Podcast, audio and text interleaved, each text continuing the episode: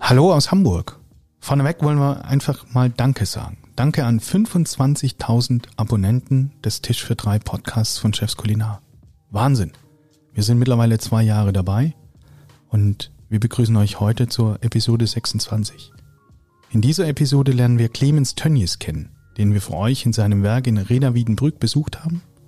Ganz offen diskutieren wir über Verantwortung und Tierwohl, Ethik, über Effizienz, über Fehler von gestern und Ideen für die Zukunft. Ein Podcast mit Tiefgang, der ein Thema behandelt, das es sich heute mehr denn je lohnt zu besprechen. Wir diskutieren über Fleischpreise, Haltungsbedingungen und Regenwaldsoja, über die Initiative Tierwohl, die Panflötenmusik auf der letzten Meile und das neue Tönnies-Schwein. Es geht um Nachhaltigkeit, vegane Ernährung und vieles, vieles mehr. Daher hört mal rein in unsere neue Episode 26 mit Clemens Tönnies. Haben Sie noch einen Tisch frei? Da, davon vielleicht? Aber gern. Ja, super. Da können wir ja loslegen. Mit Tisch für drei. Der genussverliebte Podcast von Chefs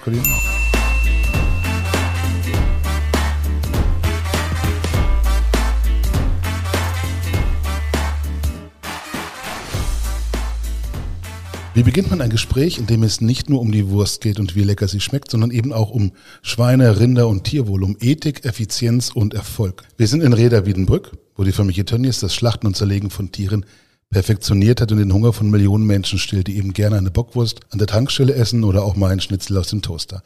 Am besten vielleicht nehmen wir zunächst mal den Menschen Clemens Tönnies vorstellen und das machen wir direkt nach der Werbung. Von den Metzgern zu den Messern ist es gedanklich ja nur ein ganz kleiner Hüpfer. Und naja, damit sind wir bei unserem Partner für die aktuelle Episode, bei der Firma Dick. Seit 1778 ist bei Dick alles auf Schärfe ausgerichtet. Eine echte Erfolgsgeschichte.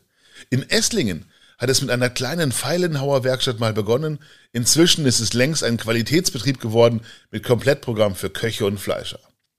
Die lange Tradition und Erfahrung bei der Herstellung von scharfen Produkten für Profis macht es möglich, Köche und Fleischer aus dem Handwerk oder der Industrie mit den passenden Messern, Schleifmaschinen und Zubehör zu unterstützen, die man für die tägliche Arbeit braucht.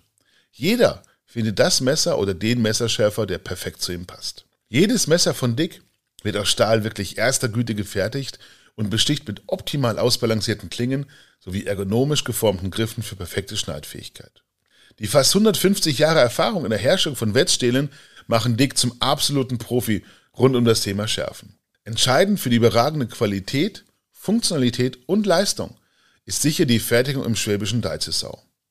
Dort setzt man auf traditionelle Handarbeit und auf moderne Fertigungstechnologie. So hält man Präzision und Langlebigkeit in der Hand.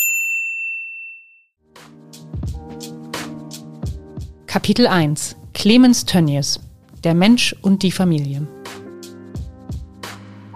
Moin, Herr Tönnies. Schön, dass Sie sich Zeit für uns nehmen. Ja, gerne. Also ich konnte der Einladung nicht widersprechen. Ulf hat es eingangs gesagt, wir würden gern den Menschen Clemens Tönnies ein bisschen kennenlernen. Von daher, was sind Sie für ein Mensch? Wie würden Sie sich selbst beschreiben? Ja, wie beschreibt man sich? Also, hm, ich kann mich eigentlich nicht beschreiben. Ich bin verhältnismäßig ruhig, versuche gelassen zu sein. Je spannender es wird, je ruhiger werde ich. Ansonsten bin ich Familienmensch, Menschenfreund. Was treibt Sie persönlich an? Also eigentlich immer der Ehrgeiz, gut zu sein, beziehungsweise wenn man, wenn wir gut sind, auch besser zu werden. So mein Ehrgeiz. Niemals der schnöde Mammon, sondern es geht immer um die Sache und äh, eigentlich geht es mir immer darum, dass es rund läuft. Und das ist in Verbindung mit äh, persönlichen Zielen, die Sie sich selber setzen? Und wenn ja, äh, wo liegen die noch? Ja, die persönlichen Ziele sind äh, eigentlich immer hoch gesteckt. Das heißt, zurzeit aktuell sagen wir, wir wollen viel nachhaltiger werden. Wir wollen der nachhaltigste Betrieb sein, das nachhaltigste Unternehmen. Wir wollen äh, das Tierwohl nach vorne bringen. Wir wollen diesen Transformationsprozess, in dem wir alle drin sind, äh, intensiv mitgestalten, äh, auch mitwirken und auch in eine positive Zukunft führen. Stimmt es eigentlich, dass Sie, wenn Sie über einen Markt gehen, egal wo, ob in Räder oder woanders, an einer Wursttheke, einer Metzgertheke nicht vorbeigehen können, ohne hineinzuschauen und mit dem mit dem Metzger zu sprechen?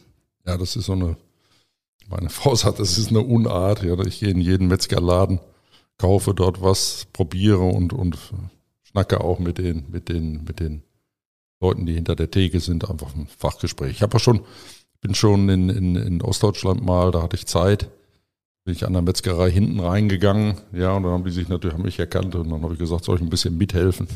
äh, saß dann äh, 0, nix am Tisch und dann gab es was zu essen und dann was zu trinken. Mein Gott, nochmal.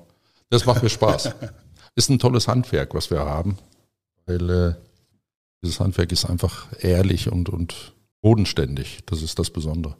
Worum geht's denn da, wenn Sie die Metzger treffen? Geht es um Rezepte, geht es um Zuschnitte, geht es um einfach so ein bisschen Fachsimpel oder geht es einfach um den, den Menschen, den man kennenlernen kann? Ja, es geht um den, eigentlich sind das ja immer Kollegen, insbesondere wenn Sie am Samstag äh, in die Metzgereien gehen, dann ist meistens der Chef, also der Metzgermeister, steht mit hinter der Theke, weil das eben sein, mit sein Job ist, weil das natürlich auch Stoßgeschäft ist. Nun geht es mir schon darum, wenn er Zeit hat. Natürlich, wenn der Laden voll ist, geht das nicht, will ich auch nicht. Und dann so zu sagen, Mensch, nochmal, die Wurst ist gut und auf die Trille gleich, die Trillewurst gleich ein und, und, und sagt dann, ja, die ist gut, oh, die ist lecker. Und freuen sie sich. Also nicht immer. Wenn sie mir nicht schmeckt, sage ich nichts. also das ist dann das schlechte Lob sozusagen. Ja. Okay, gewähren Sie uns einen Blick hinter die Kulissen. Wie ist die Familie Tönnies an sich organisiert? Sind Sie ein Frühaufsteher? Äh, sind Sie ein Workaholic? Wie muss man sich das vorstellen bei Ihnen? Oder haben Sie tatsächlich jeden Samstag Zeit für den Markt in Räder? Also ich bin intensiv äh, fünf Tage die Woche im Betrieb. Morgens halb sechs springe ich aus dem Bett. Hab, äh, dreimal die Woche um sieben eine Frühbesprechung. Zweimal in der Woche bei mir daheim, zu Hause, äh, kommen die Bereichsleiter und koche ich einen Kaffee. Dann sind wir so unter uns, das geht so bis acht, halb neun. Da geht das Telefon nicht, da sind wir unabhängig vom Tagesgeschäft. Das sind sehr, sehr gute Zeiten. Ja, ansonsten bin ich dann am Freitagnachmittag so ab 5 Uhr, 5, 6 bin ich durch. Dann gibt es natürlich am Wochenende immer noch geschäftlichen Kontakt, den man hat, Besuche oder oder einfach Ver, ja, Veranstaltungen, die, die ich besuche. Äh, was ich nicht mache, ich nehme mir generell keine Arbeit mit nach Hause. Es gibt ja, ja so Menschen, die nehmen sich immer ein Packen Akten mit. Ich sage ja, wenn ich das in den von, von äh, sagen wir mal, von sechs bis sechs pro Tag nicht schaffe, dann mache ich irgendwas falsch. Mein Schreibtisch ist immer wie geputzt. Muss es eigentlich abends, wenn ich dann weggehe, muss der sauber sein, dann muss alles abgearbeitet sein und sonst gehe ich nicht nach Hause. Menschen aus ihrem Umfeld sagen, sie sind Metzger mit Leib und Seele.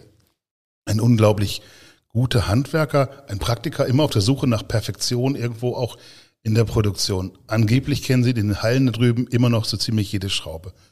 Ja, wir sind ja ein sehr, sehr vielschichtiges Unternehmen, also von der, von der, vom Auftrieb oder auch angefangen von der Haltung. Und gerade die Veränderung der Haltung interessiert mich, ist eines der großen Projekte, die ich mit vorantreibe. Offenfront, ein Begriff, den ich vor, vor schon über 13, 14 Jahren geprägt habe. Äh, die Haltung, Strohhaltung, was nimmt man, was gibt man dem Tier, was frisst es am besten, wie, wie können wir Sojaeinträge reduzieren, wie können wir Nitrateinträge ins Grundwasser reduzieren oder verhindern, wie können wir Hahn-Kot-Trennung zum Beispiel, Zauberwort. Es gibt viele Dinge, die ich im landwirtschaftlichen Bereich diskutiere mit meinem Fachbereich, äh, Dr. Jäger, Herr Altemeyer, und so weiter, die diesen Bereich betreuen. Ja, und da geht es in, in, der, in der Produktion durchgängig eigentlich bis äh, zum Slicer hinterher. Das heißt also hochspannend. Mir hilft dort, dass ich das von der Pika auf gelernt habe, dass ich immer meinen noch zerlegen kann. Wenn wir Kunden haben, die das erste Mal kommen und die es gerne möchten, dann machen wir eine Zerlegedemonstration. Ja, die sind immer ganz überrascht, dass ich den, den Wetzstahl nutzen kann und ein scharfes Messer habe und, und Schweine oder ein Rind zerlegen kann. Gut. Wie vielleicht heute ist vielleicht heute nicht mehr so in, aber ich habe es halt noch gelernt und es ist auch schon so lange her. Aber es funktioniert noch. Wie oft machen Sie das? Ist das, das ist ja nicht, nicht bei jedem Kunden, der kommt, sondern das muss ja dann schon irgendwie was wir hatten jetzt, sein. Wir hatten jetzt gerade wieder besucht, dort, dort, wurde die Einkaufsabteilung, dort wurde eine neue Führung etabliert und dann heißt es sofort mal zum Tönnies. Der zeigt dir die Teilstücke in allen möglichen Bereichen. Mache ich auch gerne, weil das weil da, da kann man kommunizieren, da kann man für diejenigen, die sich auch wirklich dafür interessieren, auch mal zeigen, wie dann sowas funktioniert. Stimmt es, dass Sie jedes Jahr ein Schlachtfest organisieren und dann selbst als derjenige an der Wurstmaschine fungieren? Ja, ich weiß nicht, woher Sie es haben, aber ja, ich habe zu Hause eine kleine eingerichtete Metzgerei, die wird einmal im Jahr ertüchtigt. Dann kommen jetzt mittlerweile nur 28 Männer und fallen über ein ausgewachsenes, sehr, sehr großes, schweres Schwein her. Das wird dann tatsächlich da gebrüht und aufgehängt, untersucht, dann direkt verarbeitet. Und wird dann auch feuchtfröhlich Ja. dann äh, ja, begossen, wenn alles fertig ist. Ich habe gedacht, Fisch muss schwimmen, Schweine auch. Ja, Komett oder Weißwurst. Wir haben ein paar Bayern dabei, die machen original Weißwurst. Wir haben einen kleinen Edelstahlkutter. Also es ist eine sehr ansehnliche Metzgerei. Ich habe gesagt, ähm, wenn mein Vater so eine gut eingerichtete Metzgerei gehabt hätte, hätte ich mich vielleicht gar nicht selbstständig gemacht. Und darf da jede Region dann sein eigenes Rezept mit einbringen? Ja. Ich bin Schwabe, ich würde eine Metzelsuppe und äh, oder gute Blutwurst machen oder äh, darf dann jeder sich verwirklichen? Wir haben sogar Schweizer dabei, die, die aßen immer mit irgendwelchen Weinbänden rum in der Bratwurst. Ja, sehr, sehr lecker, aber funktioniert. Vom Schlachtfest vielleicht zum Konferenzraum. Wie treffen Sie Entscheidungen? Wir treffen Entscheidungen immer gemeinsam. Das heißt also, wir kommen zu einer nach intensiven Diskussionen, das ist mir sehr wichtig, es muss sich auch jeder zu einem Thema äußern, zu einer gemeinsamen Entscheidung, die wird dann aber auch umgesetzt. Also Und ich wir- sage immer, wenn wir eine gemeinsame Entscheidung treffen, dann müssen wir sie hinterher eins zu eins umsetzen, es sei denn, wir kommen zu einer besseren Entscheidung. Und wir ist diese Bereichsleitung, die zweimal die Woche bei Ihnen zu Hause mit dabei sitzt oder ist die Familie? Das sind unterschiedliche äh, Bereiche. Wir haben, ja, wir haben ja insgesamt fünf Divisionen und die, die jeweiligen Divisionen machen mit mir direkt, zumindest die Hauptdivision, jede Woche eine Besprechung. So, und äh, diese, diese Bereichssitzungen sind wichtig einfach, um, um die, äh, die wichtigen Entscheidungen im Tagesgeschäft oder auch in der Strategie umzusetzen. Und in Ihrem eigenen Tönnies und Tönnies Podcast äh, erzählt Ihr Sohn Max aus der Jägerei, dass wenn dann eine Entscheidung getroffen werden muss, die dann eben auch gut durchdacht getroffen werden muss. Und Sie selber sagen, wenn sie mal getroffen ist, dann wird sie nicht revidiert, sondern wird durchgezogen. wird durchgezogen, es sei denn, wir sind schlauer. Also wir gehören zu denjenigen, die, die sich eingestehen, dass sie jeden Tag etwas, etwas klüger werden oder schlauer werden. Und so kann es auch sein, dass wir Entscheidungen, die wir getroffen haben, erkennen, dass sie nicht funktionieren. Dann wird, wird eine gemeinsame neue Entscheidung getroffen. Heißt nicht Zickzack-Kurs, sondern es geht immer zielorientiert. Das fordere ich auch ein. Äh, Aber es kann auch sein, dass man sagt, oh, nee, wir müssen uns revidieren. Und dann erklären Sie diese revidierte Entscheidung oder wird das dann eben vollzogen, kommuniziert und dann gehen alle in die Ja, andere es gibt Richtung? ja unterschiedliche Beispiele. Man sagt jetzt, pass auf, wir, wir gehen in den und den Markt. äh, Wir setzen etwas um, äh, was dann nicht umzusetzen geht. Nehmen wir mal an. Eine Investition oder sowas. Nee, die, die, die, der Markt verändert sich gerade, geht nicht. Nachhaltig nicht, dann äh, wird das natürlich, sagen wir mal, nicht stur heil umgesetzt, sondern wird es revidiert und korrigiert. Es gibt einen neuen westfälischen Frieden. Der Streit mit Ihrem Neffen Robert ist beigelegt. Was ist das große Ziel, das Sie als Gesellschafter geeint hat? Wir haben erkannt, dass wir gemeinsam erkannt, dass es besser ist, nicht mehr zu streiten. Äh, Wir haben auch erkannt, dass wir, dass wir uns akzeptieren, dass man einfach gemeinsam äh, an einem Strang zieht. Wir hatten in der Vorbesprechung Uli Hoeneß nochmal so in die Gedanken reingeholt. Dann hatten wir jetzt den Wolfgang Kubicki und jetzt sitzen wir hier mit äh, Ihnen, Herr Tönnies. Äh, man muss sich, glaube ich, auch mal zwicken zwischendurch. Sie sind jemand, der polarisiert. Und wir mögen das, gerade auch im Gespräch. Immer wieder mal stehen Sie in den Schlagzeilen. Was macht das mit Ihnen? Oder haben Sie sich äh, so ein dickes Fell zugelegt, dass Ihnen das total egal ist?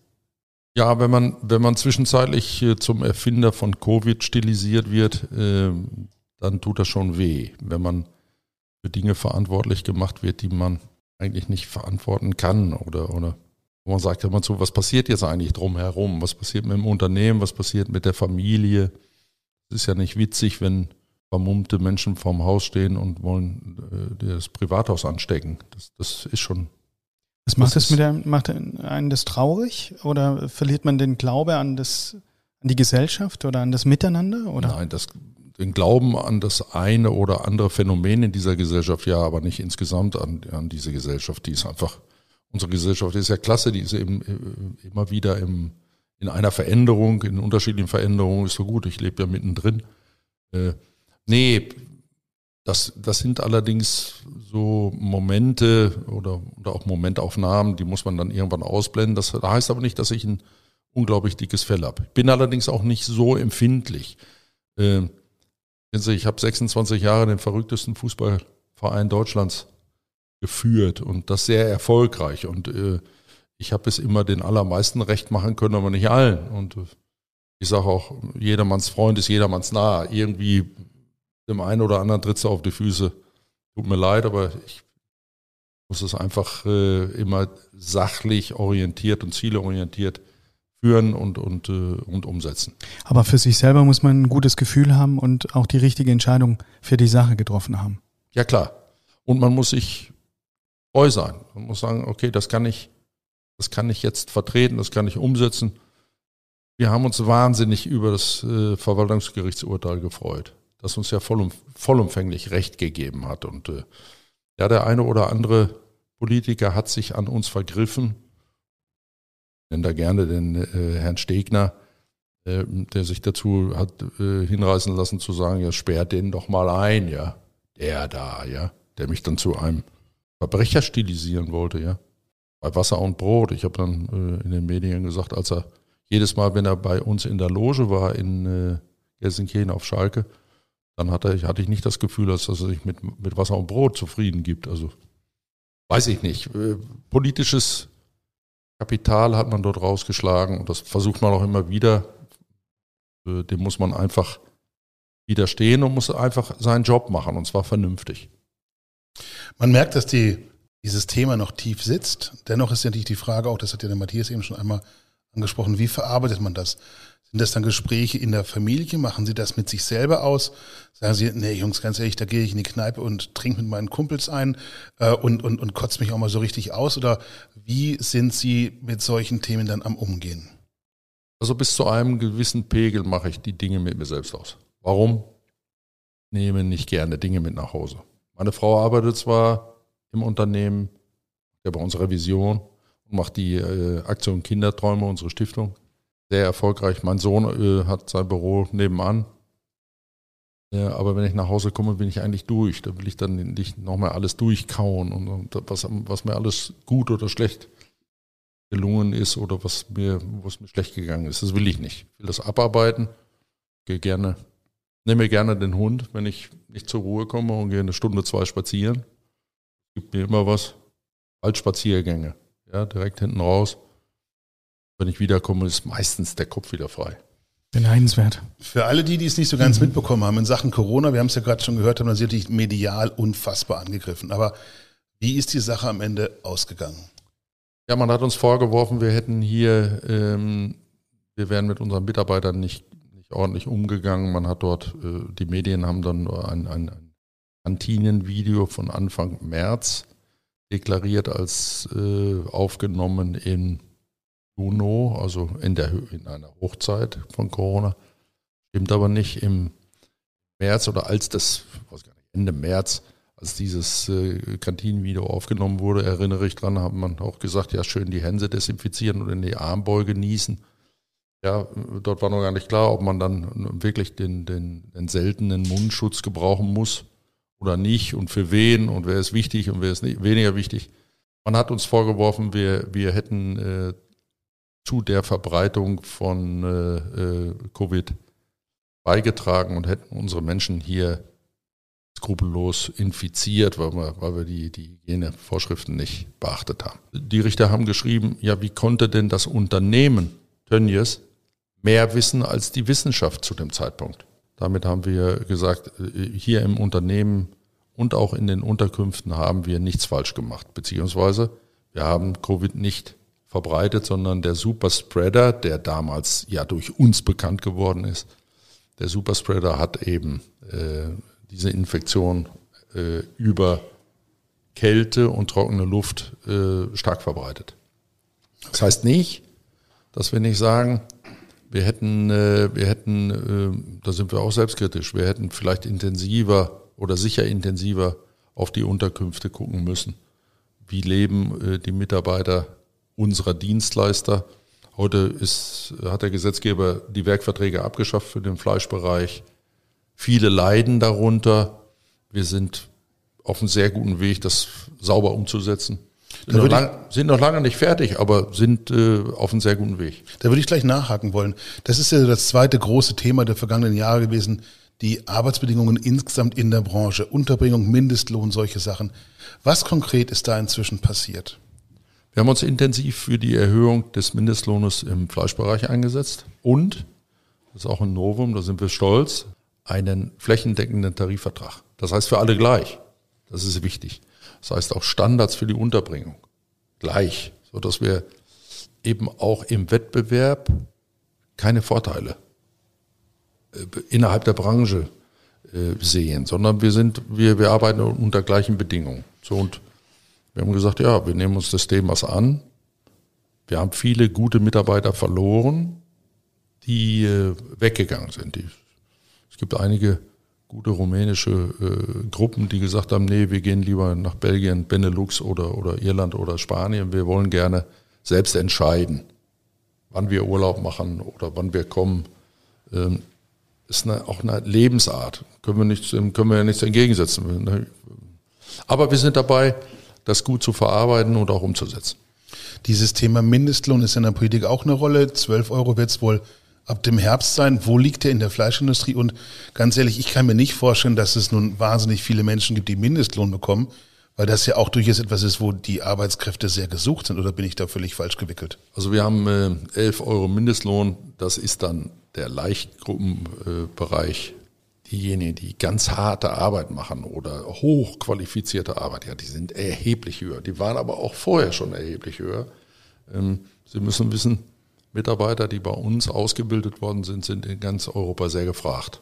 Bei Tönnies ge gearbeitet, okay. Ist eine Referenz. Ist eine Referenz. Und äh, das ist, ja, das ist für uns gar nicht so gut, ja, da kannst du stolz drauf sein, aber äh, mit dem, mit dem, mit dem Etikett oder mit der Referenz sind die überall gefragt und suchen sich natürlich auch innerhalb Europa das aus, wo sie sich am wohlsten fühlen. Ist doch völlig klar.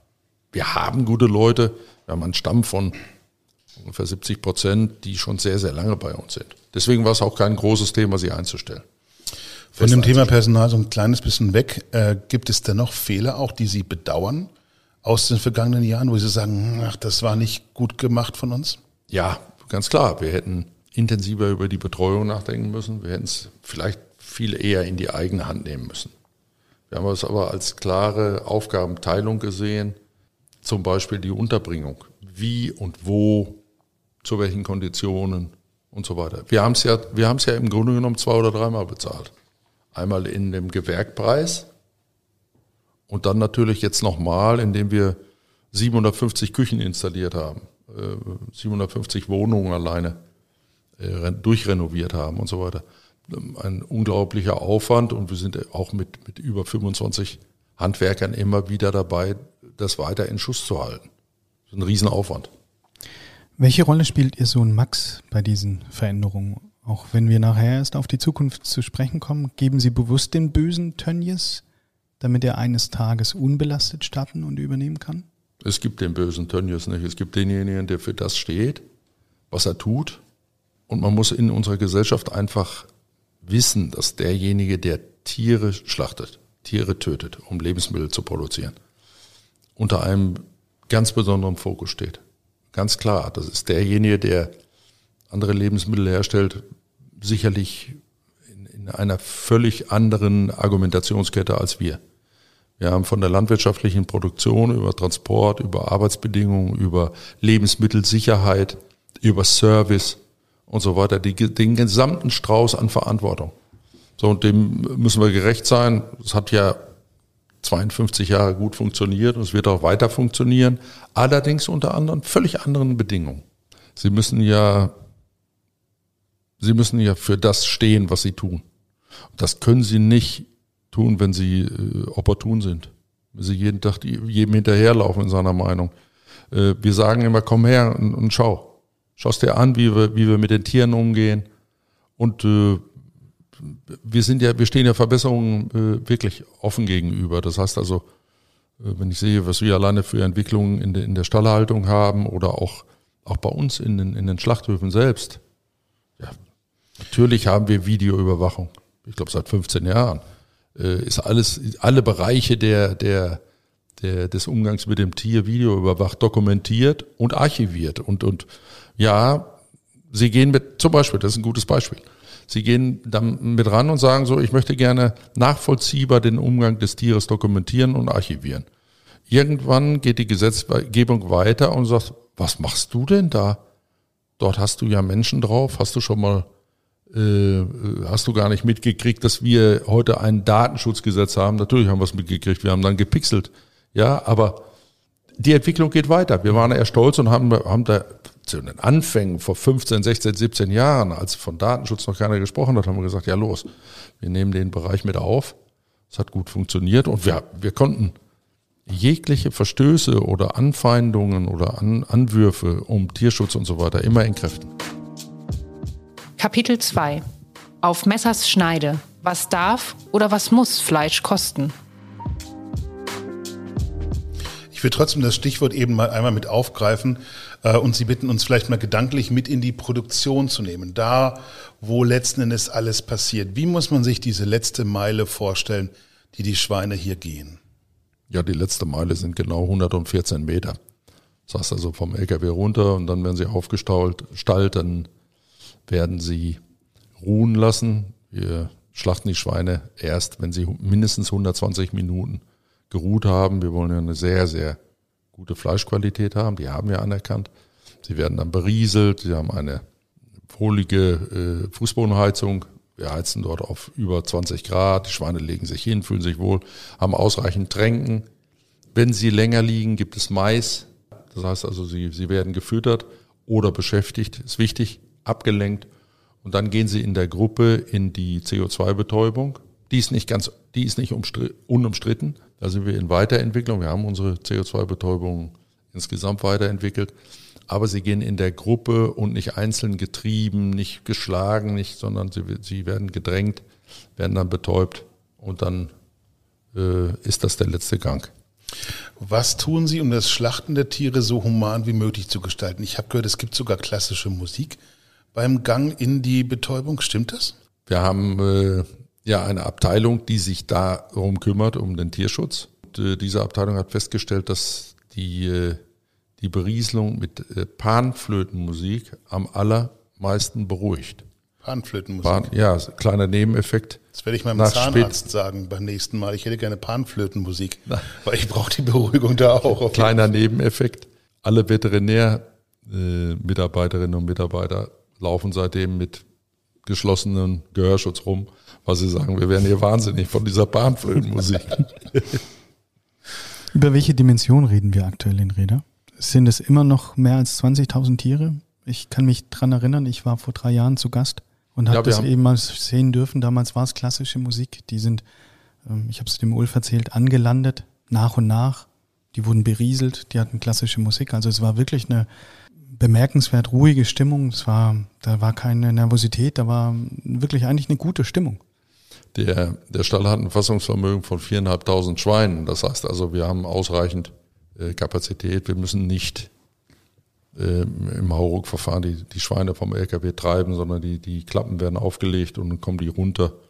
Das, ob das jetzt eine halbe Stunde dauert pro Zug oder, oder eine Dreiviertelstunde, spielt keine Rolle. Ja, wir sind da stolz drauf. Warum? Weil wir das sie auch jedem zeigen können. Sie können das jetzt keinem Fleischgegner oder Tierrechtler zeigen. Die wollen das nicht sehen. Ja, weil sie, weil sie das innerlich nicht verarbeiten wollen oder können. Aber denjenigen, der das sachlich sich ansehen will, den lade ich immer wieder ein. Da können wir zu jeder Zeit äh, äh in den Betrieb gehen und, und, uns das ansehen. Und von den Kapazitäten liegen Sie heute immer noch in Corona? Wir liegen, wir liegen jetzt bei zurzeit 21, 22.000. Und in der Spitze gehen wir auf 26 hoch. Wir haben eine, noch eine höhere Kapazität, die brauchen wir aber nicht. Ist das rund um die Uhr oder ist das eine Schicht oder zwei Schichten? sind äh, 20 Stunden Produktion und vier Stunden Reinigung. Schweine sind Nutztiere, vollkommen klar. Und wir haben vorhin darüber gesprochen, über die Unterschiede zu vielen anderen Bereichen der Landwirtschaft. Also ganz ehrlich, auch bei uns in Baden-Württemberg habe ich noch keinen gesehen, der jetzt Mitleid hatte, irgendwie mit der Rebe, der man dann mit der Rebschere irgendwie zu äh, nahe gekommen ist. Wie ist das bei Ihnen? Ja, wir haben ja im, in unserer Gesellschaft eine Veränderung, die ist nicht wegzudiskutieren und die finde ich auch nicht negativ. Wir, wir sehen, dass die, die sogenannten Heimtiere zu, zu einer Art Kinderersatz geworden sind und die Nutztiere in einer, in einer Querverschiebung, in einer emotionalen Querverschiebung mehr und mehr zu Heimtieren werden. Das gibt uns eine hohe Verantwortung. Das heißt also, wir müssen dem gerecht werden und müssen einfach von Anfang an ordentlich mit den Tieren umgehen.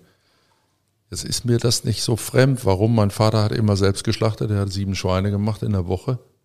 Und er hat mir gesagt und, und uns Jungs oder mein Bruder und mir, wenn ihr ein Tier schlachtet, dann müsst ihr so ordentlich und so vernünftig wie möglich mit dem umgehen. Das sitzt drin. Das haben wir nicht, nicht verändert. Egal, ob ich sieben Schweine schlachte oder ob ich eben 22.000 pro Tag schlachte. Matthias, du hast die Produktion schon mal von innen gesehen. Wie war das für dich? Wie hast du das erlebt? Ich bin kein Fleischgegner, ich bin Fleischesser. Ich glaube, ich bin Realist und sehe, wo kommt das Produkt her oder das Tier. Hm, ich finde es schade, dass man es tatsächlich auf der Wiese nicht mehr sieht. Also die Tiere wurden ja tatsächlich isoliert. Sie äh, leben nicht mehr mit uns und deswegen sind sie nicht mehr greifbar. Das war super funktional, also das war alles super sauber und man wird, wenn überhaupt, nur von der Dimension angefasst, will man es mal so sagen. Die, die schiere Anzahl von Tieren, die da eben übers Band gehen, die dort eben anlanden und hinten raus in der Verpackung dann wieder rausgehen. Das ist schon, wenn überhaupt, aber das ist die Gesellschaft und das ist eine Nachfrage bedient.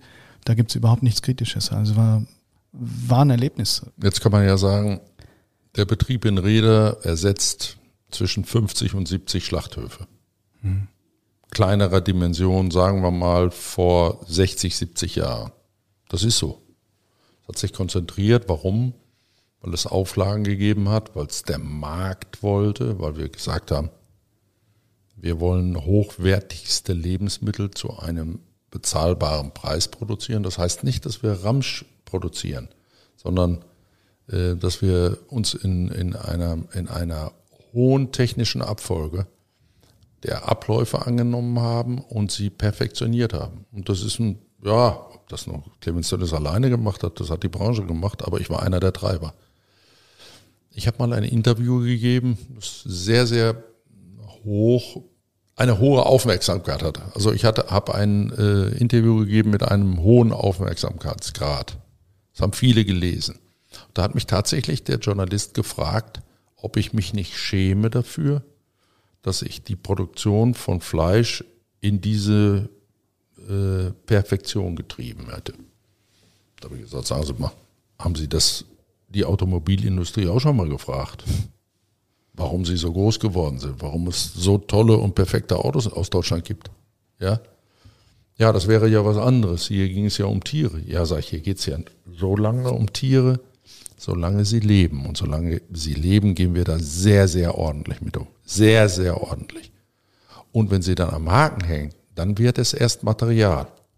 Das ist ethisch, moralisch für mich in Ordnung. Ja, aber Arbeitserleichterung zum Beispiel, Ergonomie in, im Fleischbereich einzuführen, halte ich doch heute für selbstverständlich. Oder, oder auch, ähm, sagen wir mal, ein Hackfleisch zu produzieren mit acht bis zehn Tagen Haltbarkeit das halte ich, wenn es technisch möglich ist, doch nicht für schlecht, sondern das halte ich für gut. Das ist äh, Verbraucherschutz. Ich habe einige Gedanken äh, von einem Kollegen, unserem Superbutcher, wie wir ihn benennen, äh, dabei. Oliver Klein, dem Produktmarketing- und Vertriebsverantwortlichen. Ich weiß nicht, ob Sie ihn kennen von Chefs Kulinar. Er schreibt. Guter Mann. Guter Mann, absolut. Ja. Und er war auch gemeinsam mit mir hier. Er hat mich hierher gebracht. Mit Stolz und Leidenschaft habe ich den Beruf des Fleischers 85 erlernt. Über viele Jahre hinweg hatte man das Gefühl, einen Beitrag zum Wohl der Gesellschaft zu erbringen. In den letzten Jahren hatte man immer wieder das Gefühl, sich für sein Handwerk entschuldigen zu müssen. Massentierhaltung und Haltungsstandards haben zu Unverständnis in der Bevölkerung geführt. Eine neue Generation straft nun die Branche mit einer veganen bzw. vegetarischen Lebensweise ab. Oliver Klein fragt Sie, Herr Tönnies, wann sind wir falsch abgebogen? Wissen Sie, es wird ja den Deutschen vorgeworfen, die Weltmeister im Fleischessen zu sein. Das stimmt ja nicht. Da können Sie in Europa gucken, da sind wir ja im unteren Mittelfeld. Ähm, ich glaube auch daran, dass es weniger Fleischkonsum geben wird in den nächsten Jahren. Das hat Veränderung der, der Verbraucherstrukturen einfach so, bringt das mit sich. Fleisch hat eine gewisse Bedeutung, eine ernährungsphysiologische Bedeutung und äh, wenn man dort ganz drauf verzichtet, dann wird es der Körper einen irgendwann mal äh, büßen lassen. So, das bedeutet ja nicht, dass wir 100 Kilo Fleisch essen sollen. Ich glaube, wenn wir heute mit 34 Kilo dran sind im Jahr, dann ist das eine gesunde Größenordnung. Vielleicht wird es noch weniger oder sicher wird es weniger, aber dass wir ganz aufhören sollten oder aufhören, das sehe ich nicht. Wir müssen mit Ehre unseren Beruf machen und ich sage im Kleinen, ich bin mindestens so stolz wie er auf das, was wir machen. Und äh, solange wir ordentlich mit dem Tier umgehen, solange wir ein Produkt verkaufen, was wir mit Appetit selbst essen, solange wir äh, ordentlich mit den Menschen umgehen, solange können wir mit Ehre durch Deutschland oder durch unser Leben gehen. Ganz klar. Olli fügt eine zweite Frage hinzu und er sagt, mit Blick auf die Preisentwicklung auch bei Brötchen, bei Fleisch, bei Wurst, warum ist es uns in der Branche nicht gelungen, Fleisch in seiner Wertschätzung besser zu erhalten bzw. zu entwickeln? Warum haben wir da so stark auch vielleicht auf Angebot und solche Dinge gesetzt? Ja gut, da hat natürlich, trägt der Lebensmitteleinzelhandel seine Verantwortung, ganz eindeutig. Warum? Weil er mit Fleisch natürlich die Kunden in die Läden geholt hat. Ganz klar. Wir haben aber eins ein bisschen in der Erklärung außen vor gelassen. Warum ist Fleisch eigentlich für den Verbraucher so günstig geworden? Es ist ja nicht billig. Es war schon viel billiger. Warum ist es günstig geworden? Warum? Kann ich Ihnen erklären, warum? Wir haben in zumindest zu Zeiten der offenen Exportmärkte Wertschöpfungspotenziale in Übersee gefunden. Die haben wir geschöpft und haben sie dann dem Verbraucher zugute gegeben. Vielleicht hätten wir sie der Landwirtschaft geben müssen. Was heißt Wertschöpfungspotenziale in Übersee gefunden? Wir haben zum Beispiel für unsere Pfoten in China einen wertvollen Markt gefunden. Warum? Weil, sie, weil dort Pfoten nachgefragt werden. Das ist eine Delikatesse, Schweinepfoten oder Schweineköpfe. Lässt sich in Räder auf dem Markt schlecht verkaufen, Schweinefutter. Lässt sich in Räder ganz schlecht verkaufen. Verkaufen sie auch zwei, aber eben keine. Und dann eher für einen Hund wahrscheinlich.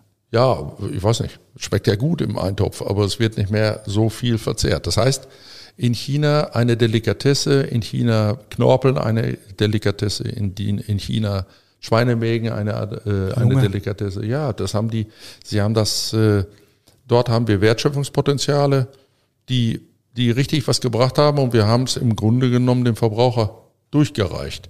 Und das hat dann für den Verbraucher, weil wir ja insgesamt das Schwein bezahlen müssen, dann dazu geführt, dass das Fleisch für ihn günstiger geworden ist. Das heißt, China hat unser Schnitzel subventioniert? Ja, nicht subventioniert, sondern zu einem günstigeren Verkaufspreis im Laden geführt. Das erleben wir gerade. Wir, wir haben ja den Schweinepreis bei historisch niedrig 1,20 gehabt.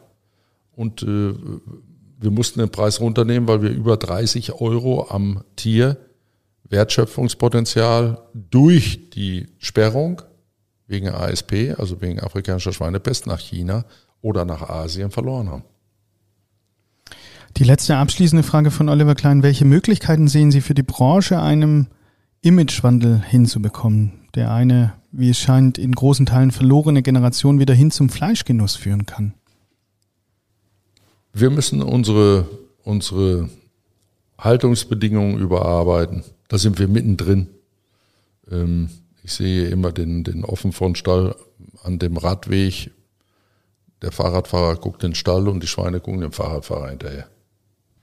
Wir haben eine Riesenchance mit dem Borcherpapier. Äh, Jochen Borchert hat das ausgearbeitet zur Änderung der Haltungsbedingungen. Das ist eine staatliche Aufgabe. Die können wir nicht als Unternehmen alleine äh, bewerkstelligen, auch gemeinsam nicht, auch mit Chef Kulinar nicht. Das können wir nur äh, vom Staatswegen und auch äh, mit Unterstützung. Da sind wir dabei und es wird sich äh, die Haltung total verändern. Und wir müssen auch selbstbewusst bleiben. Wir dürfen uns nicht verstecken. Wenn man sagt, ich polarisiere, polarisiere ja, kann sein, aber weil ich eben auch zu dem stehe, was wir tun. Selbstbewusstsein polarisieren, das hat natürlich alles was damit zu tun, dass hier in Reda das wahrscheinlich modernste Fleischstück der Welt steht. Hier ist alles wirklich auf, auf Hygiene, auf Qualität, auf Effizienz getrimmt, aber mit dieser industriellen Produktion stehen sie natürlich auch für günstige Preise, für eine Spirale aus Angebot und Nachfrage und von daher auch nochmal direkt die Frage, wir hatten sie eben am Rande schon gestreift, aber müsste Fleisch nicht eigentlich viel teurer sein? Ja, es wird's von selber jetzt. Wie viel Schweinehalt, teurer die? Schweinehaltung geht zurück. Die, wir sehen das beim Rindfleisch. Deutsches Rindfleisch ist so teuer wie nie. Wie nie. Also in 52 Jahren habe ich das nicht erlebt. Das hat was mit der Renaissance zu tun. Wir verkaufen trotz der hohen Preise unser Rinderhackfleisch. Ja. Bei Ihnen im LEH und, und, und, weil die Leute sagen, ja, es ist trotzdem gut, ich kaufe es. Es wird zu einer, auch zu einer höheren Wertschätzung kommen. Ganz eindeutig. Und ich hoffe, dass äh, von den höheren Preisen auch genug bei, bei denen ankommt, die es auch wirklich gebrauchen. Bei den das ist, Bauern? das ist der, ja natürlich die Landwirtschaft. Aber wer, wenn nicht Sie, hat die Macht, genau das auch zu beeinflussen, ob dann auch Geld bei den Bauern ankommt, weil Sie kaufen ja letzten Endes dort ähm, die Tiere. Ja, wir sind in einer, in einer Sandwich-Position zwischen den, zwischen einer sinkenden landwirtschaftlichen Erzeugung und äh, dem Handel. So, und in dieser, da müssen wir uns bewegen. Das heißt also, wir müssen mit höheren Arbeitskosten zurechtkommen, wir müssen mit einem erheblich höheren Aufwand zurechtkommen, wir müssen mit einem, mit einer höheren Verantwortung für die Umwelt, ich denke an CO2-Ausstoß, ähm, Umweltbelastung und so weiter äh, zurechtkommen. Da sind wir mittendrin. Das ist der äh, von mir vorhin genannte Transformationsprozess. Da sind wir mittendrin und wir sind auf einem guten Weg. Zum Thema Tierwohl habe ich natürlich jetzt einen entscheidenden Vorteil gegenüber dir, Ulf, weil ich schon gesehen habe, aber hier in Reda haben sie auch eigene Tierärzte und Veterinäre, oder? Ja, die Veterinäre, die uns kontrollieren, sind natürlich beim Kreis hoheitlich angestellt und unterstehen dem auch, aber wir haben eine, eine große eigene Abteilung, die natürlich sich um Tierschutz kümmert, um Weiterentwicklung, um auch Rassen. Wir haben ja eigene äh, Zuchtmodelle, so dass wir das Tönniesschwein äh, mit, mit den, mit den, äh, mit den Zuchtanstalten und so weiter dort präferieren. Das ja, heißt das ist, ist eine große, das ist eine große Abteilung, die parallel dazu, zu der gesamten Produktion natürlich arbeitet. Pardon. Aber das, ist, das Tier heißt, die Rasse ist tatsächlich Tönniesschwein? Intern, intern läuft das unter, unter der Bezeichnung Tönniesschwein. Und extern ist das? Die sind draußen, die ersten, äh, die ersten Lieferungen sind draußen, weil die Zucht jetzt funktioniert, hat lange gedauert, bisschen marmoriert, ja, äh, aber sehr, sehr lecker. Was sind die besonderen Merkmale außer sehr, sehr lecker? Zart, marmoriert und dadurch äh, durch intramuskuläres Fett äh, auch sehr, sehr ansprechend. Etwas auch, was sich gerade verändert hat. Vorher konnte es nicht mager genug sein. Heute ist bisschen marmoriertes Schweinefleisch eher gefragt. Das kommt eben von aus der Duroc äh, und Iberico-Schiene, ja, äh, als Delikatesse. Und die Ärzte gehen dann, wie Sie sagen, auch auf die Höfe und äh, kontrollieren die Haltungsbedingungen? Ja, das machen wir natürlich in dem, mit der, mit der ITW zusammen. Das machen wir da, aber wir, wir haben unsere eigenen Programme und da, wo wir jetzt zum Beispiel das Strohschwein, das Kräuterschwein und so weiter in den einzelnen Erzeugervereinigungen und so weiter, da sind wir direkt auf den Höfen. Kapitel 3 Nachhaltigkeit. Der Beitrag für eine bessere Welt. Lassen Sie uns das Thema Nachhaltigkeit mal ein bisschen vertiefen. Äh, Was genau umfasst Ihre Nachhaltigkeitsstrategie T30? Also wir sind ja im Herbst 2019, also bevor eigentlich die große Diskussion äh, in Gang kam zur Nachhaltigkeit, mit diesem Konzept rausgegangen. Ja, einfach schonender Umgang mit allen Ressourcen. Über alles, über Wasser, über, über Abwasser, über, über Nitrat, über Soja. Wir sind jetzt draußen mit äh, der Zusage, dass wir 2022 auf jegliches Regenwald-Soja verzichten. Regenwald- und Savannensoja gibt es bei uns im Trog nicht mehr. Als Fütterung für die wir- Schweine. Als Fütterung für die Schweine. So, und das, äh, das ist etwas, das war ein Kraftakt, aber den haben wir durchgezogen und äh, das funktioniert auch.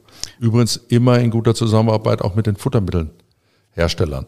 So, dass wir sagen, so, pass mal auf, wie könnt ihr und, und äh, ja, war ein Kraftakt, aber sind wir stolz drauf. Sie erwähnten vorhin, Sie haben die Initiative Tierwohl mitbegründet. Ja. Können Sie unseren, unseren Hörern ein bisschen mehr schildern, was dahinter steckt? Ich habe vor 14 Jahren eine Rede, eine, eine bemerkenswerte Rede gehalten im Emsland. Dort saßen 600 Schweineerzeuger. Und äh, Dr. Jäger, der Leiter unserer landwirtschaftlichen Abteilung, bat mich doch dahin zu kommen als Ehrengast und eine Rede zu halten und einen Vortrag zu halten. Da habe ich mich hingestellt und habe meinen Vortrag weggelegt und habe gesagt, ich glaube, unser System ist überdreht. Wir pressen über 30 Ferkel aus einer Sau. Was ist normal gewesen oder was äh, Ja, kommen wir daher? Nochmal, das ist heute normal. Das war vor 13, 14 Jahren war das, war das Rekord. Das haben die Dänen damals gemacht. Die Dänen sind heute bei 35 Ferkeln. Ich sage, wir haben Tageszunahmen, die sind doch, die sind doch Wahnsinn. Wir können doch, wir können doch so nicht weitermachen und habe dann Zweifel gesät in diese, in diese Erzeugergruppe. Und dann war Tumult. Ich sollte, ich sollte doch erstmal die Preise erhöhen, dann könnten sie auch ihre Stelle umbauen. Dort habe ich dann den Begriff der Offenfronthaltung. Ja, was ist das? Ich sage, stellt eure Lüftungen ab und reißt die Giebel raus und lasst die Luft durch. Lasst uns Fenster reinbauen, lasst uns Tageslicht in die Stelle bringen.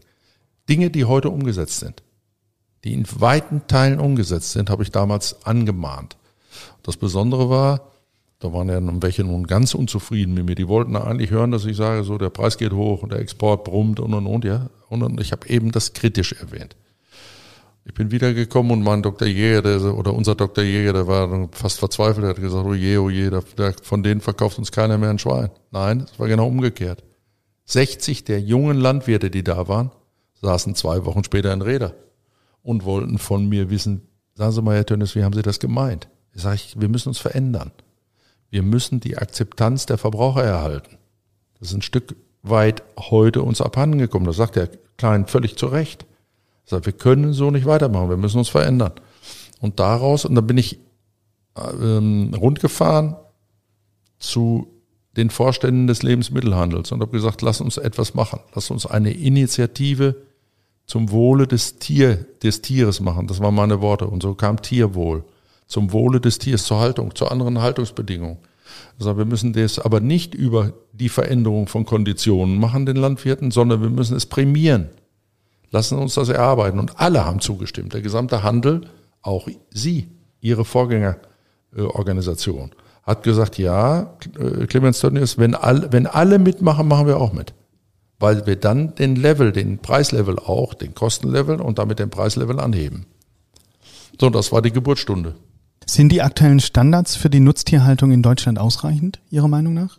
Wenn Sie sich die äh, Vorgaben von ITW ansehen, dann sind wir da schon, haben wir schon massiv eingegriffen. Und wir erkennen ja, dass es dem Tier besser geht. Und sehen wir ganz deutlich.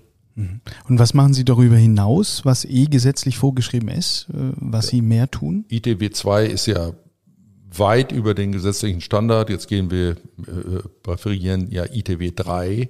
Ich hoffe, dass der Verbraucher es annimmt. Und, Na, jetzt dann, wir- und dann sind wir, und dann sind wir in, im Bio-Bereich. Wenn Sie für die Amateure von uns ein bisschen was erklären könnten, ITW 2, ITW 3, kann man das kurz zusammenfassen, was sich genau dahinter verbirgt? Also das sind die Haltungsformen, die unterschiedlichen Qualifikationen und auch die, die Preisstufen.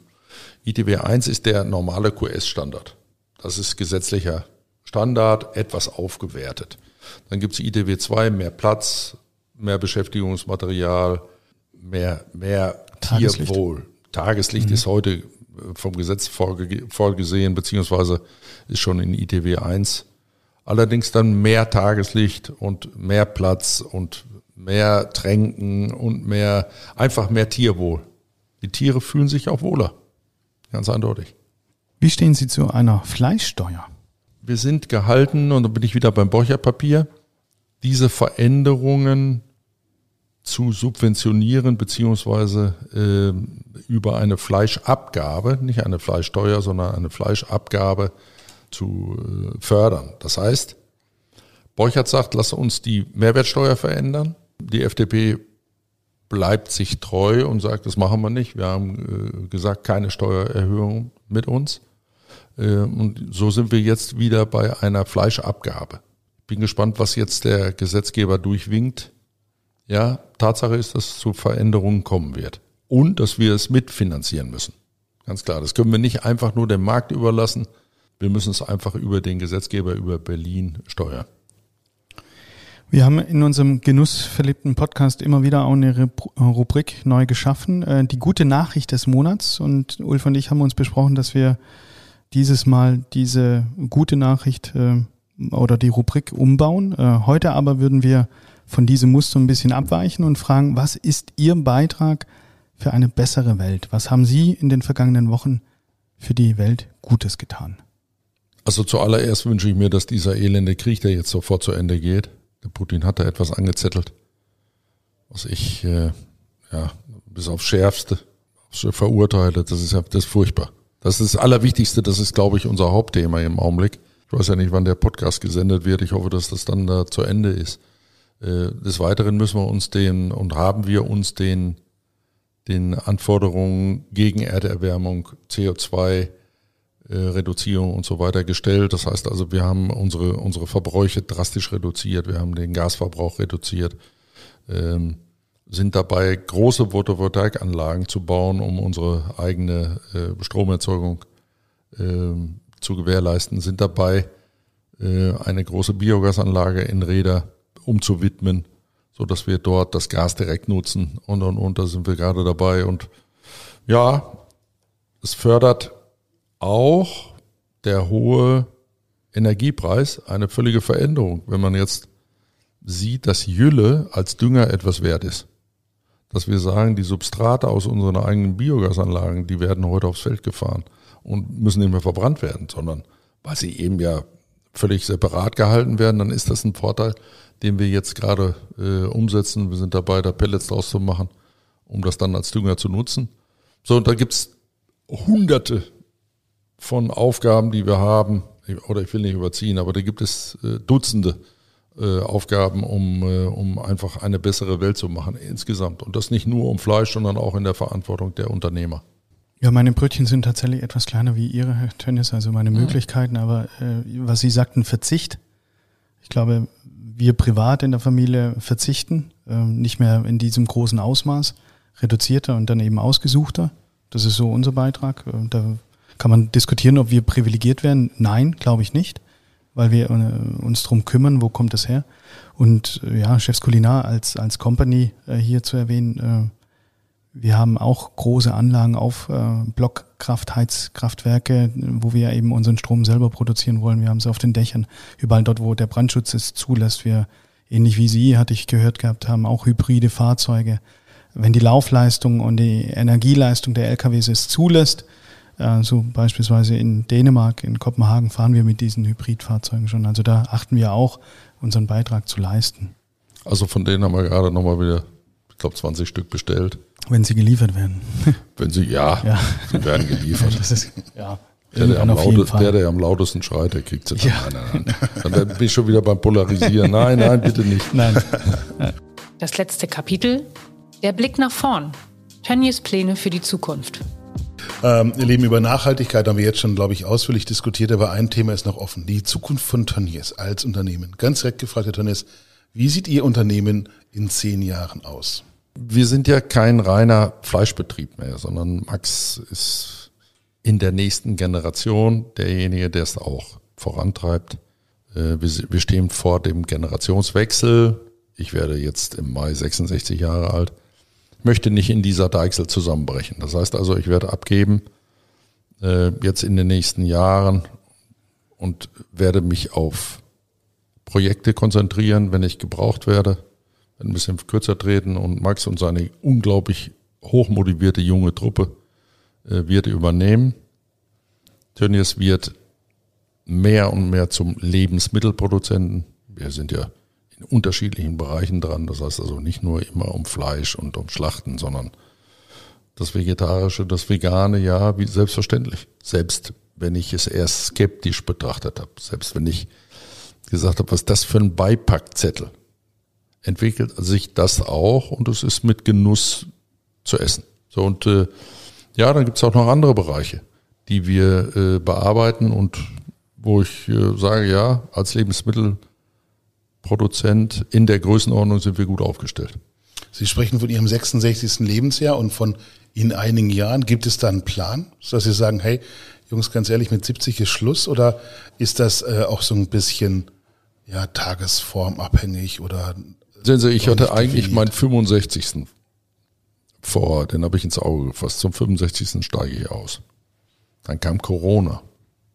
Das heißt also, ich warte nicht auf eine, eine nächste Katastrophe, damit ich noch länger arbeiten kann. Aber sobald hier das Thema durch ist, sobald diese Lokomotive wieder richtig auf dem Gleis steht, dann werde ich mich zurückziehen.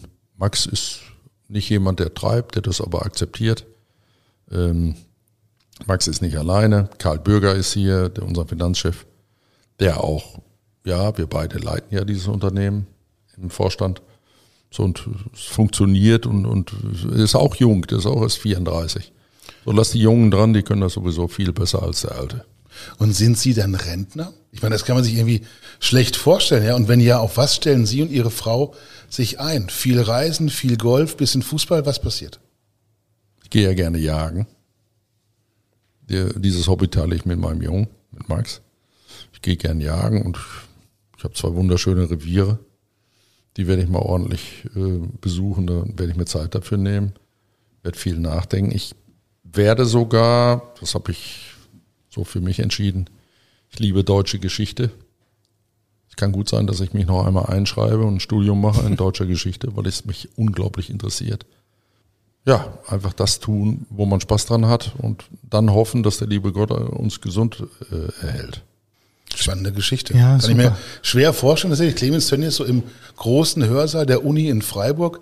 Das wird äh, spektakulär, auf jeden Fall. Ja, aber wahrscheinlich ist das in, im Ruhrgebiet vielleicht auch noch mal ein bisschen anders. Ne, wir sind nicht im Ruhrgebiet, wir sind in Ostwestfalen und Münster gibt's hier. Ich sehe schon, jetzt, Fakultät jetzt kriege ich gleich, mit damit jetzt beschäftigt. gleich Ich glaube, wir gehen nochmal in Geografie, ne? Ja, ja Geografie habe ich abgewählt. Ja. Ich gebe das ganz offen zu, ja. Vegane Nuggets und Fischstäbchen ohne Fisch gibt es von der Tönnies-Gruppe eh schon. Äh, was aber kommt als nächstes, Herr Tönnies? Max treibt das ja und äh, hat seine Produktentwickler äh, gespickt mit Ideen, die ihn da äh, immer wieder neue Produkte vorführen. Ich werde hier und da mal zur Verkostung eingeladen, bin überrascht, wie gut das mittlerweile schmeckt. Es hat Zeiten gegeben, da habe ich es ausgespuckt, aber es ist, es ist nicht nur so lapidar genießbar, sondern man kann es wirklich mit Genuss essen. Da kommt noch einiges. So ähnlich sagte das Uli Hoeneß seinerzeit auch bei der Frage nach den veganen Weißwürstchen. Nee, der Burger war's. Der Burger war's? Ja, genau. Okay. Äh, Seine Frau servierte ihm den Burger Ja. Und er hat dann einmal reingebissen und Der erste alles weitere dürfen Alles die Hörer weitere- bitte nochmal nachhören. Genau, genau. Das wollen wir hier nicht zitieren. Können Sie persönlich sich vorstellen, lieber zum Veganen als zum echten Hack zu greifen? Und wenn ja, bis wann? Nein, für mich nicht. Ich bin mit Fleisch groß geworden, das bleibt auch so. Nein, das ist auch eine emotionale Frage. Ich bleibe mir immer treu. Und äh, natürlich esse ich das mal, aber das ist nicht, ist nicht meine Lebensgrundlage und ich kann es mir auch nicht vorstellen. Wir bekamen Einblick in Ilan Moichos Kühlschrank. Wie sieht es in Ihrem Kühlschrank aus? Unglaublich viele Wurstartikel. Ich liebe Wurst, wenn ich gleich nach Hause komme oder nachher, dann stelle ich mir erst vor den Kühlschrank und schneide erstmal dran her. Mach, hab meine Wurstkonserven aus der Hausschlachtung, die ich mir auf frisches Brot und so weiter schneide oder schmiere. Ist einfach lecker. Dann würde ich sagen, ihr Lieben, wird es so langsam Zeit für unseren Schluss, Rambo. Kurze Fragen, kurze Antworten und bitte nicht kneifen. Und ich fange mal ganz banal an. Blutwurst oder Leberwurst? Blutwurst. Und das Steak, englisch oder well done? Ähm, well done. Kochen lassen oder selber kochen? Selber kochen. Was ist für Sie Genuss? In ein Steak oder in ein, an einer Wurst vorbeizuschneiden oder in ein leckeres Steak zu beißen, Wie schneidet man denn an einer Wurst vorbei? indem man eine Scheibe runterschneidet. Mit Aha. einem scharfen Messer. Also man trifft die Wurst dann schon. ja. Okay. Wollen wir bei dem Thema Genuss noch ein bisschen was vertiefen? Ich habe Ja, ja, ja. nämlich was Leuten gehört, bei Tönnies und Tönnies, da hieß es mal, dass sie ein begnadeter Sänger sind, waren. Ähm, ich finde, das wäre der perfekte Zeitpunkt für eine kleine Kostprobe. Singen Sie eher Beatles oder eher deutschen Schlager? Also man, man sagt mir nach, ich kenne tausend Lieder. Ich glaube, ich kenne sogar mehr als tausend Lieder und Texte. Das heißt also, ich liebe die Beatles. Ich kenne aber auch einige Songs von den Stones oder die Bee Gees oder Oder auch, äh, ja, Haben Sie ein Lieblingsstück? ja, ja sicher. Ja, natürlich. Dürfen wir das mal hören? Ja, wie klingt denn das? Warum hast du nicht Nein gesagt? Es lag allein an dir. Schönes Lied von äh, Roland Kaiser. Auf jeden Fall. Kann ich meine Frau mal mit ärgern, Und, und wenn dann, sie aus dem Schuhgeschäft kommt. dann ist mir noch was äh, zu Ohren gekommen, das hatten Sie bei Ihrem eigenen Podcast auch. Sie parodieren gerne äh, Persönlichkeiten. Äh, wen machen Sie am liebsten? Man kann so herrlich Mundarten nachmachen und meine, also wenn wir, ganz egal wo wir hinkommen, äh, wenn wir in Berlin ins Taxi steigen, hab ich Berliner drauf, ja. ja na und wie geht's dir, ja? Und, und, Luft? Ja, ja, gut. Ist auch Berliner? Ja, ja, ich bin auch, ja.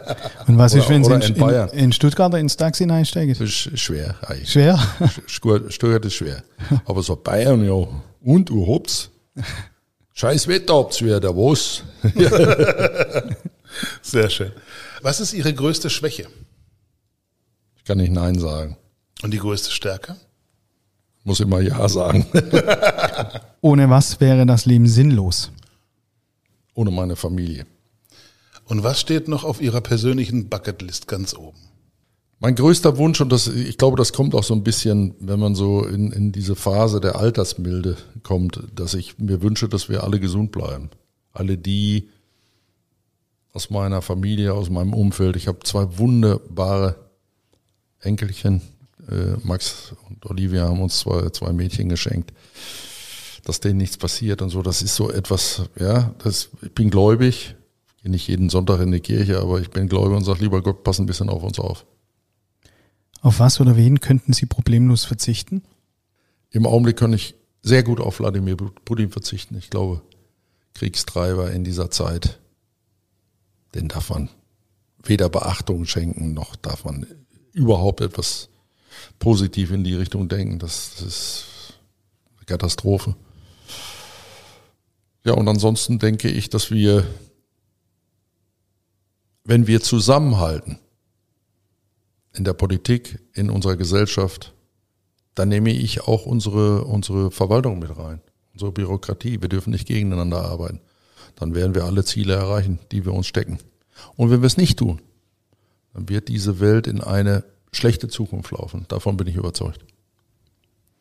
Schwierig jetzt den Bogen zu bekommen, ich versuche es trotzdem. Ist Königsblau immer noch Ihre Lieblingsfarbe? Ja, es ist mir eine Herzensangelegenheit. Und äh, jetzt hatte ich ja gestern wieder in der Zeitung gestanden, Tönnies bietet Millionen und ich habe keine Millionen angeboten, sondern ich habe gesagt, es ist richtig mit Gazprom jetzt aufzuhören.